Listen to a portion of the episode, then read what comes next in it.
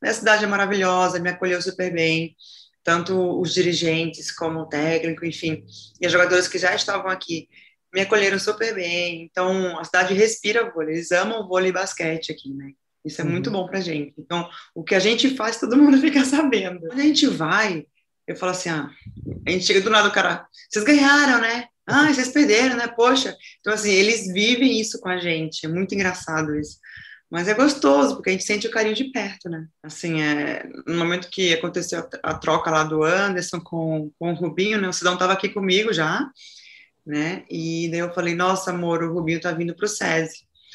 Aí ele falou assim, nossa senhora! Ele falou assim, vocês vão treinar bastante, né? Eu falei, mais que a gente já tá. Eu falei, exatamente, vocês vão treinar bastante. E eles estavam falando coisa boa, né? O Rubinho, pô, uma experiência... uma bagagem enorme aí de seleção, como assistente, como técnico, enfim. O Sidão conhece muito bem, eu conheci assim, vamos falar assim, por tabela, né, o Sidão jogando com ele, convivia pouco, convivia mais como torcedora, hoje eu convivo mais como jogadora dele, eu convivo mais como jogadora dele. Então, ele falou assim, pô, eu quero que vocês me ajudem, porque a transição do masculino para o feminino é totalmente diferente, mas os treinamentos, assim, são os mesmos, intensos. Eu acho que o pouco que eu acompanhei com o Sidão, assim, que o Sidão me falava, está sendo muito bom, assim. O Rubinho, ele é muito estudioso, a gente estuda bastante, a gente estuda posição por posição. Então, está sendo muito bom para a gente, né? A gente está evoluindo bastante com isso. E eu acho que para ele também tem uma experiência muito boa. Eu até brinco com ele, falei, pô, Rubinho, tu tem 3 filhas e uma esposa, tá fácil lidar com mulher. Porque tem 4 mulheres em casa, então tá fácil. Ele não é complicado, não é fácil, não, é complicado, né? Mas assim, foi tudo muito novo, né? Tanto para ele como pra gente, né? Pô, meia temporada, um técnico novo, coisas novas, ideias novas, assim. Mas a gente sempre tem que saber que é para o nosso bem, que é para a nossa evolução, né? Então, isso foi muito bom, mas, assim, eu acho que foi bem complicado para ele. E daí ele falou assim, eu tenho que me acostumar com essa coisa de muito rally, a bola demora para cair. Então, eu tenho que me acostumar com isso. Eu falei, acostuma, porque demora para cair mesmo, não é igual masculino, não. Quando a gente vai estudar outro time, a gente recebe uma ficha, né, com estudo, com tudo, e lá tem... E ele sempre fala, tantos por cento a jogadora rodou, tantos por cento recebeu com passe A, com passe B... Então, é muito número. E esse papel vem tudo explicadinho para a gente, assim, né? Ele junto com o Plauto, com o Henrique Modenese. Então, eles trabalham muito com números, estudos de porcentagem, o que passou e atacou, enfim. Eu acho que todos os times fazem isso, né? Mas o Rubinho trabalhando com ele assim, ele é muito. Isso é muito bom, porque muitas vezes o jogo fica mais... não fácil, fica mais mastigado, né? Mais... para a gente entender melhor, né? E isso é muito bom. E depois ele mostrando no vídeo, junto com a numeração, e a gente vê, poxa, é verdade. E a gente não percebe muito só no olho, quando a gente vê números, né? Então, a gente fala assim, fulana recebeu 50 bolas, não, rodou 40 bolas, pô, mas ela rodou tanto de eficiência, mas errou tanto, então, ela não foi tão eficiente, porque ela errou bastante também.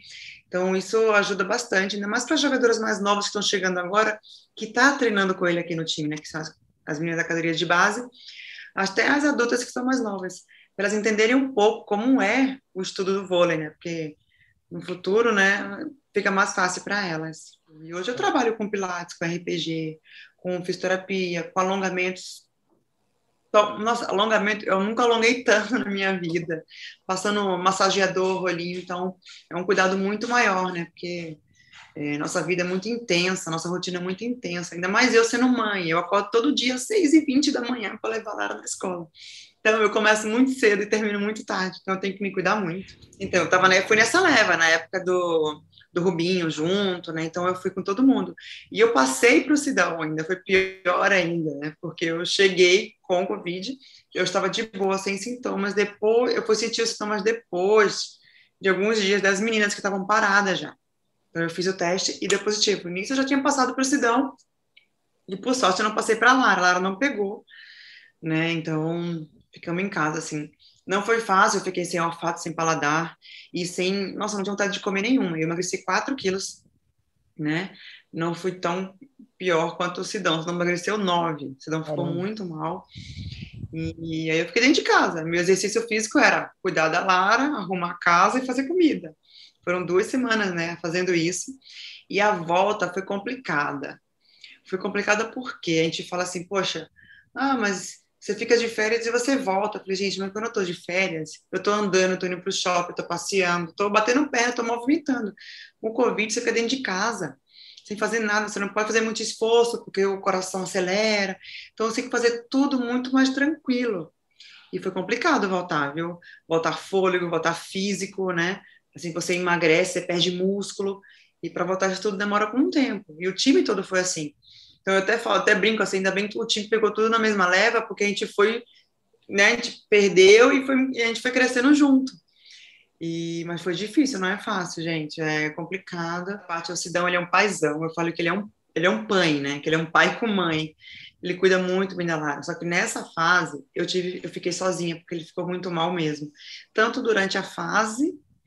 No começo, eu que estava me alimentando muito mal, ele começou a me entuchar de comida, que ele falou, você tem que comer, você não pode ficar fraca. Depois eu fiquei melhor e ele ficou muito mal. E o pós-Covid também, depois da fase de transmissão, ele ficou mal. Aí foi daí que ele ficou ruim mesmo. E o dele, em vez de 2 semanas, durou quase 1 mês, o estado ruim dele, né? E foi complicado, a gente usando máscara direto, a Lara querendo beijar, querendo abraçar, tudo isso. Na hora de botar para dormir, ela quer ficar abraçadinha, a gente sofreu um pouco de não ficar perto dela, e a gente sofre porque a gente não pode beijar, não pode abraçar, tentando não pegar na mãozinha dela, e é álcool toda hora, passando álcool em tudo que é lugar, para não passar isso para ela, né? E eu acho que deu certo todos esses cuidados com a gente. Eu dispensei a babá, dispensei a empregada doméstica, porque a gente também, na relação de idade, a gente tem que prevenir, tem que preservar elas também, né? E foi bem na fase, tipo, no começo de dezembro, acho que foi a fase que todo mundo pegou, né? E ele, na fase do Covid, uma semana e meia ele ficou mais ou menos. Quando o doutor falou assim, olha, você não tá mais transmitindo, mas continua em casa para se recuperar, né? Enfim, aí ele pegou uma infecção pós-Covid, que foi uma sinusite, que acarretou dor de cabeça, acarretou febre, diarreia. Ele ficou muito mal e tosse. Ele teve que tomar anticoagulante, ele teve que tomar uns remédios pesados, teve que tomar remédio para dormir, porque ele estava muito ansioso, ele não conseguia respirar, ele chegou a ter um pouco de arritmia. Foi bem complicado, assim, para ele, né? Aí estava nessa fase que o filho dele estava para vir visitar a gente, muito tempo você vê o filho dele. Então, acho que foi meio que ansiedade junto com quero melhorar logo, sabe? E medo de morrer, porque a gente tem medo de morrer, sim. Ainda mais quando a gente tem uma criaturinha para, né, para cuidar aí. Mas depois ele se recuperou bem, assim, perdeu 9 quilos, ficou bem fraco. Mas agora tá tudo bem, graças a Deus. Até então seria a minha última mesmo. Mas eu quero continuar jogando. Porque eu acho que eu tô me sentindo bem ainda. Eu quero que minha filha viva muito isso comigo ainda. Ela adora ir no ginásio, sempre que dá, assim, mesmo eu levo ela, quando tem só a gente, assim, sabe? Para ela brincar um pouquinho. Eu quero que ela viva isso comigo. Então, os planos é tentar encerrar minha carreira na seleção. Eu não sei, né? Vai que, né? Não sei, mas eu tenho que estar bem, muito bem mentalmente, né? A gente tem que estar bem mais aqui, né? Porque se a gente está bem aqui, o resto a gente leva. A gente consegue seguir. Enquanto eu estou jogando em alto nível nos clubes, né? Eu vou continuar jogando. Acho que não penso em parar minha carreira agora, não. A gente está bem, assim, eu vejo pela Macris, que ela está jogando pra caramba, quanto que a Roberta está jogando. Se tiver a Claudinha aí, que assim, muita gente não fala, mas eu vejo a Claudinha como, sim, uma jogadora de seleção também. Eu acho que tudo que é treinado bastante, com experiência, né? A gente vai conseguindo. E eu acho que a gente está bem, sim, de levantadora. Eu acho que a gente está bem. As nossas leventadoras, assim, mais novas, né? Elas estão muito rápidas, vamos dizer assim. E é o que o mundo está fazendo hoje. O vôlei está se tornando muito mais rápido. Isso é muito bom. Eu acho que a gente está bem servido, sim. Não, gente, não tem nem o que falar. Eu falo assim, a Jaque, eu joguei com ela em Barueri, uma baixinha rápida, mão rápida, tem uma visão de quadra, assim, ela tem um reflexo, ela tem umas coisas, assim, muito top. E a Kênia eu não conhecia, vendo ela jogar agora, eu falei, gente, olha o tamanho dessa menina. Eu falei assim, para mim, a melhor bola de segunda que tem na Superliga é o dela, entendeu? Ela, nossa, a bola de segunda dela é maravilhosa, assim, é meu sonho dar uma segunda daquela. Então, a gente tá bem, sim, acho que o seu Roberto, ele não dá ponto sem nó, não, ele tá mexendo os pauzinhos dele com essas meninas aí. Pensa assim, e montar uma escolinha com crianças carentes, né, ensinar. mas trabalhar mais com crianças mesmo, na base de escolinha, e não na fase profissional, de virar assistente técnica, de virar essas coisas não, porque acho que eu vivi tanto que, assim, que eu quero viver um outro mundo assim, diferente, com crianças. Lógico, eu quero passar um pouco da minha experiência, de tudo, mas não profissionalmente. Eu acho que eu quero passar para as crianças mesmo, carentes, todas essas coisas. Porque senão você volta à sua rotina, de ter que viajar junto, ter que passar tempos longe. Aí eu quero muito mais, eu quero estar mais junto da minha filha, sem viajar tanto. Toda vez que eu viajo, ai, eu adoro no coração. Ela olha para mim e fala, mamãe trabalhar? Mamãe já vem? Eu falei, mamãe já vem daqui a 2 dias. Ah, eu acho que assim, hoje eu sou uma menina muito mais paciente, uma mulher muito mais paciente, né?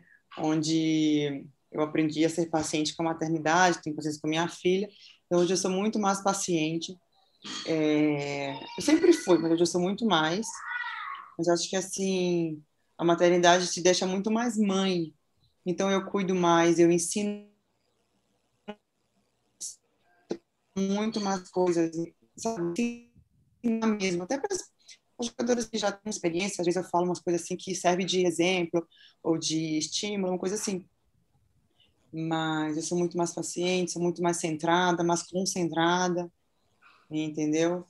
E vou te falar, acho que eu sou muito mais ágil para as coisas que eu tenho que ser. Eu tenho que ser mãe, atleta, dona de casa, né? Entendeu? Então a gente começa a se virar nos 30 e rapidinho. Eu viveria tudo de novo o ano 2012, tanto do começo, né, de tudo como foi, de não estar jogando no Grand Prix, sempre ser a terceira reserva e quase ser cortada, tudo isso. Então, e de ser cortada, ir para o banco e titular e campeão olímpico, eu acho que eu voltaria 1000 vezes tudo isso, né? Eu acho que de derrota, assim, eu acho que eu queria um campeonato mundial, assim, a gente foi 2 vezes vice, né? Então, a gente, um pouquinho assim, eu tenho algumas cenas na minha cabeça que vem daquela da Gamova, que atacou, e isso, nossa, eu falei assim, nossa, se eu tivesse feito aquilo, se eu tivesse feito isso, eu acho que eu voltaria em um dos 2 anos do vice-campeonato, eu voltaria para ser campeão mundial, assim. Porque eu falo para o Sidão, eu falei, nossa, eu tenho uma Olimpíada e você tem 3 mundiais. Me dá um mundial, ele me dá uma Olimpíada, eu falei, mas eu tenho uma só, não posso te dar, eu vou ficar sem. A gente brinca assim, né? Mas acho que assim, a importância dos 2 assim, é muito grande, né? Tanto do Mundial como da Olimpíada. São competições diferentes, mas de grande visibilidade, enfim, muito forte. Não, foi muito louco, porque eu não esperava, né? Eu, poxa, cara, primeira Olimpíada. Então, só na Olimpíada, eu tava super feliz, né? Eu ficava no quarto com a Nath Zilio, então, cara, era tudo diversão pra gente, primeira Olimpíada pras 2. Eu tava feliz porque o Sidão tava na Olimpíada também, então a gente tava junto, vendo aquele sonho junto. E tava tudo sendo muito maravilhoso pra gente, né?